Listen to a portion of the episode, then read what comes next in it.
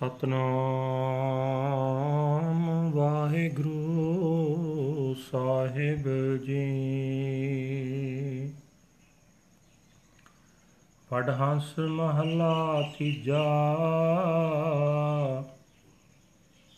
ਏ ਮਨ ਮੇਰਿਆ ਆਵਾ ਗੌਣ ਸੰਸਾਰ ਹੈ। ਅੰਤ ਸੱਚ ਨਿਬੇੜਾ ਰਾਮ। ਆਪੇ ਸੱਚਾ ਬਖਸ਼ ਲਏ, ਫਿਰ ਹੋਏ ਨਾ ਫੇਰਾ ਰਾਮ। ਏ ਮਨ ਮੇਰੇ ਆਵਾ ਗੌਣ ਸੰਸਾਰ ਹੈ। ਅੰਤ ਸੱਚ ਨਿਬੇੜਾ ਰਾਮ। ਆਪੇ ਸੱਚਾ ਬਖਸ਼ ਲਏ, ਫਿਰ ਹੋਏ ਨਾ ਫੇਰਾ ਰਾਮ। ਫਿਰ ਹੋਏ ਨਾ ਫੇਰਾ, ਅੰਤ ਸੱਚ ਨਿਬੇੜਾ।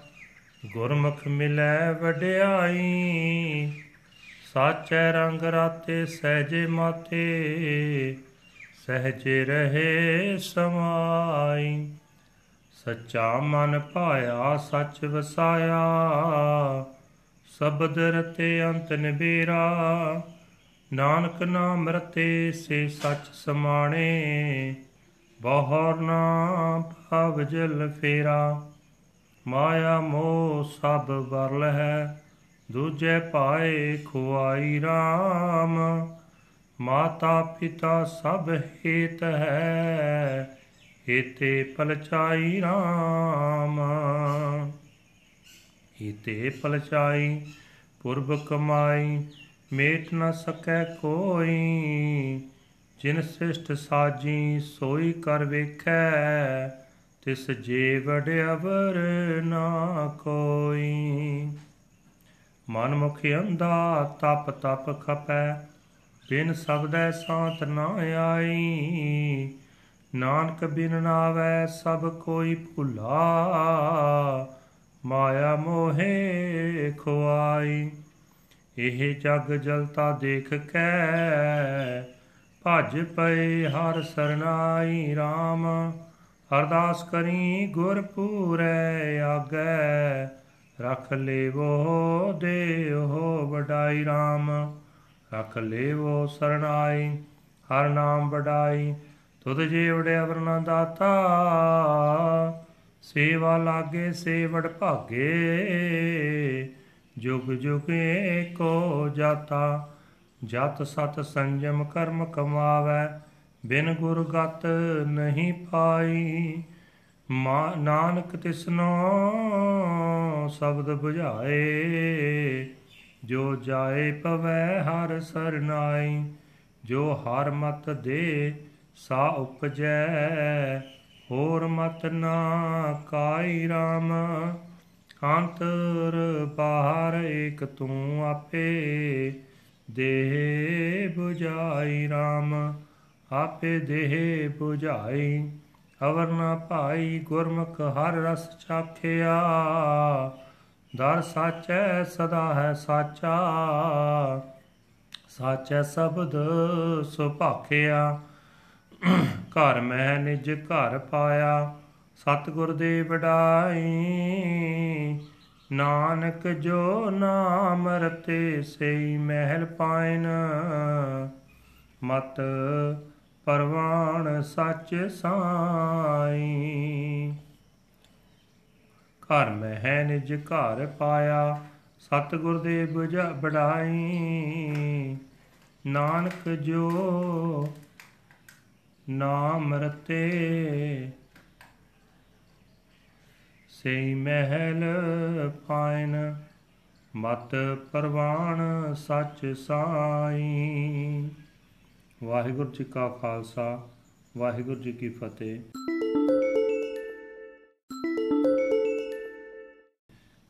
ਇਹ ਅਨਾਜ ਦੇ ਹੁਕਮਨਾਮੇ ਜੋ ਸ੍ਰੀ ਦਰਬਾਰ ਸਾਹਿਬ ਅੰਮ੍ਰਿਤਸਰ ਤੋਂ ਆਏ। ਧੰਨ ਧੰਨ ਸਾਹਿਬ ਸ੍ਰੀ ਗੁਰੂ ਅਮਰਦਾਸ ਜੀ ਪਾਤਸ਼ਾਹ, ਤੀਜੇ ਪਾਤਸ਼ਾਹ ਦੇ ਉਚਾਰਨ ਕੀਤੇ ਹੋਏ। ਵਡਹੰਸ ਰਾਗ ਦੇ ਵਿੱਚ ਹਨ। ਗੁਰੂ ਸਾਹਿਬ ਜੀ ਫਰਮਾਨ ਕਰਦੇ ਹੋਏ ਕਹਿੰਦੇ ਹਨ हे ਮੇਰੇ ਮਨ, ਜਗਤ ਦਾ ਮੋਹ ਜੀਵ ਵਾਸਤੇ ਜਨਮ ਮਰਨ ਦਾ ਗੇੜ ਲਿਆਉਂਦਾ ਹੈ। ਆਖਰ ਸਦਾ ਕਾਇਮ ਰਹਿਣ ਵਾਲੇ ਪਰਮਾਤਮਾ ਵਿੱਚ ਜੁੜਿਆਂ ਜਨਮ ਮਰਨ ਦੇ ਗੇੜ ਦਾ ਖਾਤਮਾ ਹੋ ਜਾਂਦਾ ਹੈ। ਜਿਸ ਮਨੁੱਖ ਨੂੰ ਸਦਾ ਸਥਿਰ ਰਹਿਣ ਵਾਲਾ ਪ੍ਰਭੂ ਆਪ ਹੀ ਬਖਸ਼ਦਾ ਹੈ ਉਸ ਨੂੰ ਜਗਤ ਵਿੱਚ ਮੋੜ-ਮੋੜ ਫੇਰਾ ਨਹੀਂ ਪਾਉਣਾ ਪੈਂਦਾ।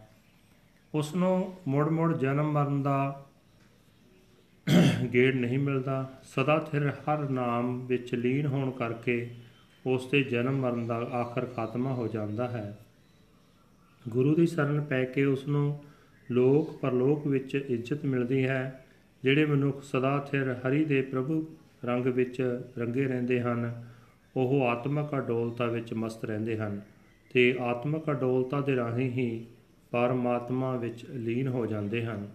ਇਹ ਮੇਰੇ ਮਨ, ਜਿਨ੍ਹਾਂ ਮਨੁੱਖਾਂ ਨੂੰ ਸਦਾ ਸਥਿਰ ਰਹਿਣ ਵਾਲਾ ਪ੍ਰਭੂ ਮਨ ਵਿੱਚ ਪਿਆਰਾ ਲੱਗਣ ਲੱਗ ਪੈਂਦਾ ਹੈ, ਜਿਹੜੇ ਮਨੁੱਖ ਸਦਾ ਸਥਿਰ ਪ੍ਰਭੂ ਨੂੰ ਆਪਣੇ ਮਨ ਵਿੱਚ ਵਸਾ ਲੈਂਦੇ ਹਨ, ਜਿਹੜੇ ਮਨੁੱਖ ਗੁਰੂ ਦੇ ਸ਼ਬਦ ਵਿੱਚ ਰੰਗੇ ਜਾਂਦੇ ਹਨ, ਉਹਨਾਂ ਦੇ ਜਨਮ ਮਰਨ ਦਾ ਖਾਤਮਾ ਹੋ ਜਾਂਦਾ ਹੈ।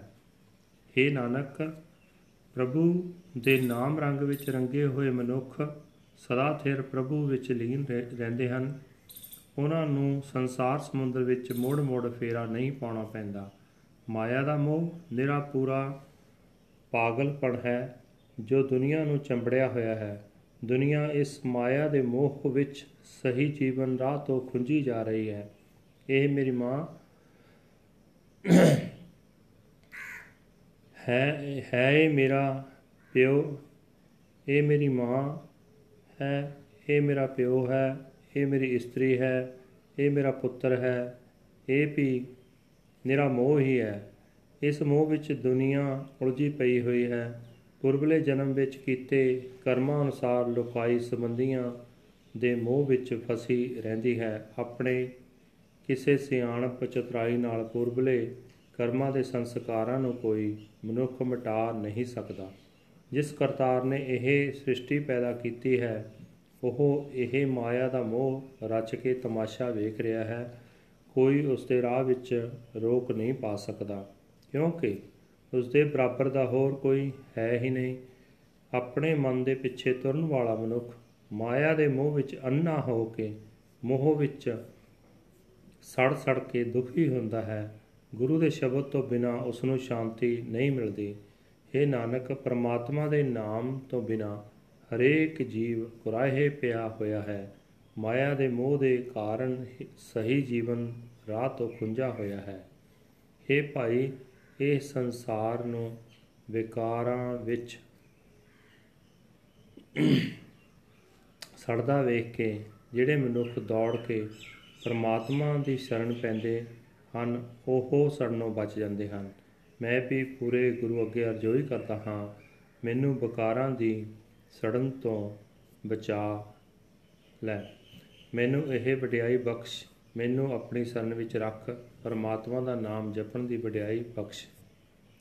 ਇਹ ਦਾਤ ਬਖਸ਼ਣ ਦੀ ਸਮਰੱਥਾ ਰੱਖਣ ਵਾਲਾ ਤੇਰੇ ਜਿਹੜਾ ਹੋਰ ਕੋਈ ਨਹੀਂ ਹੈ।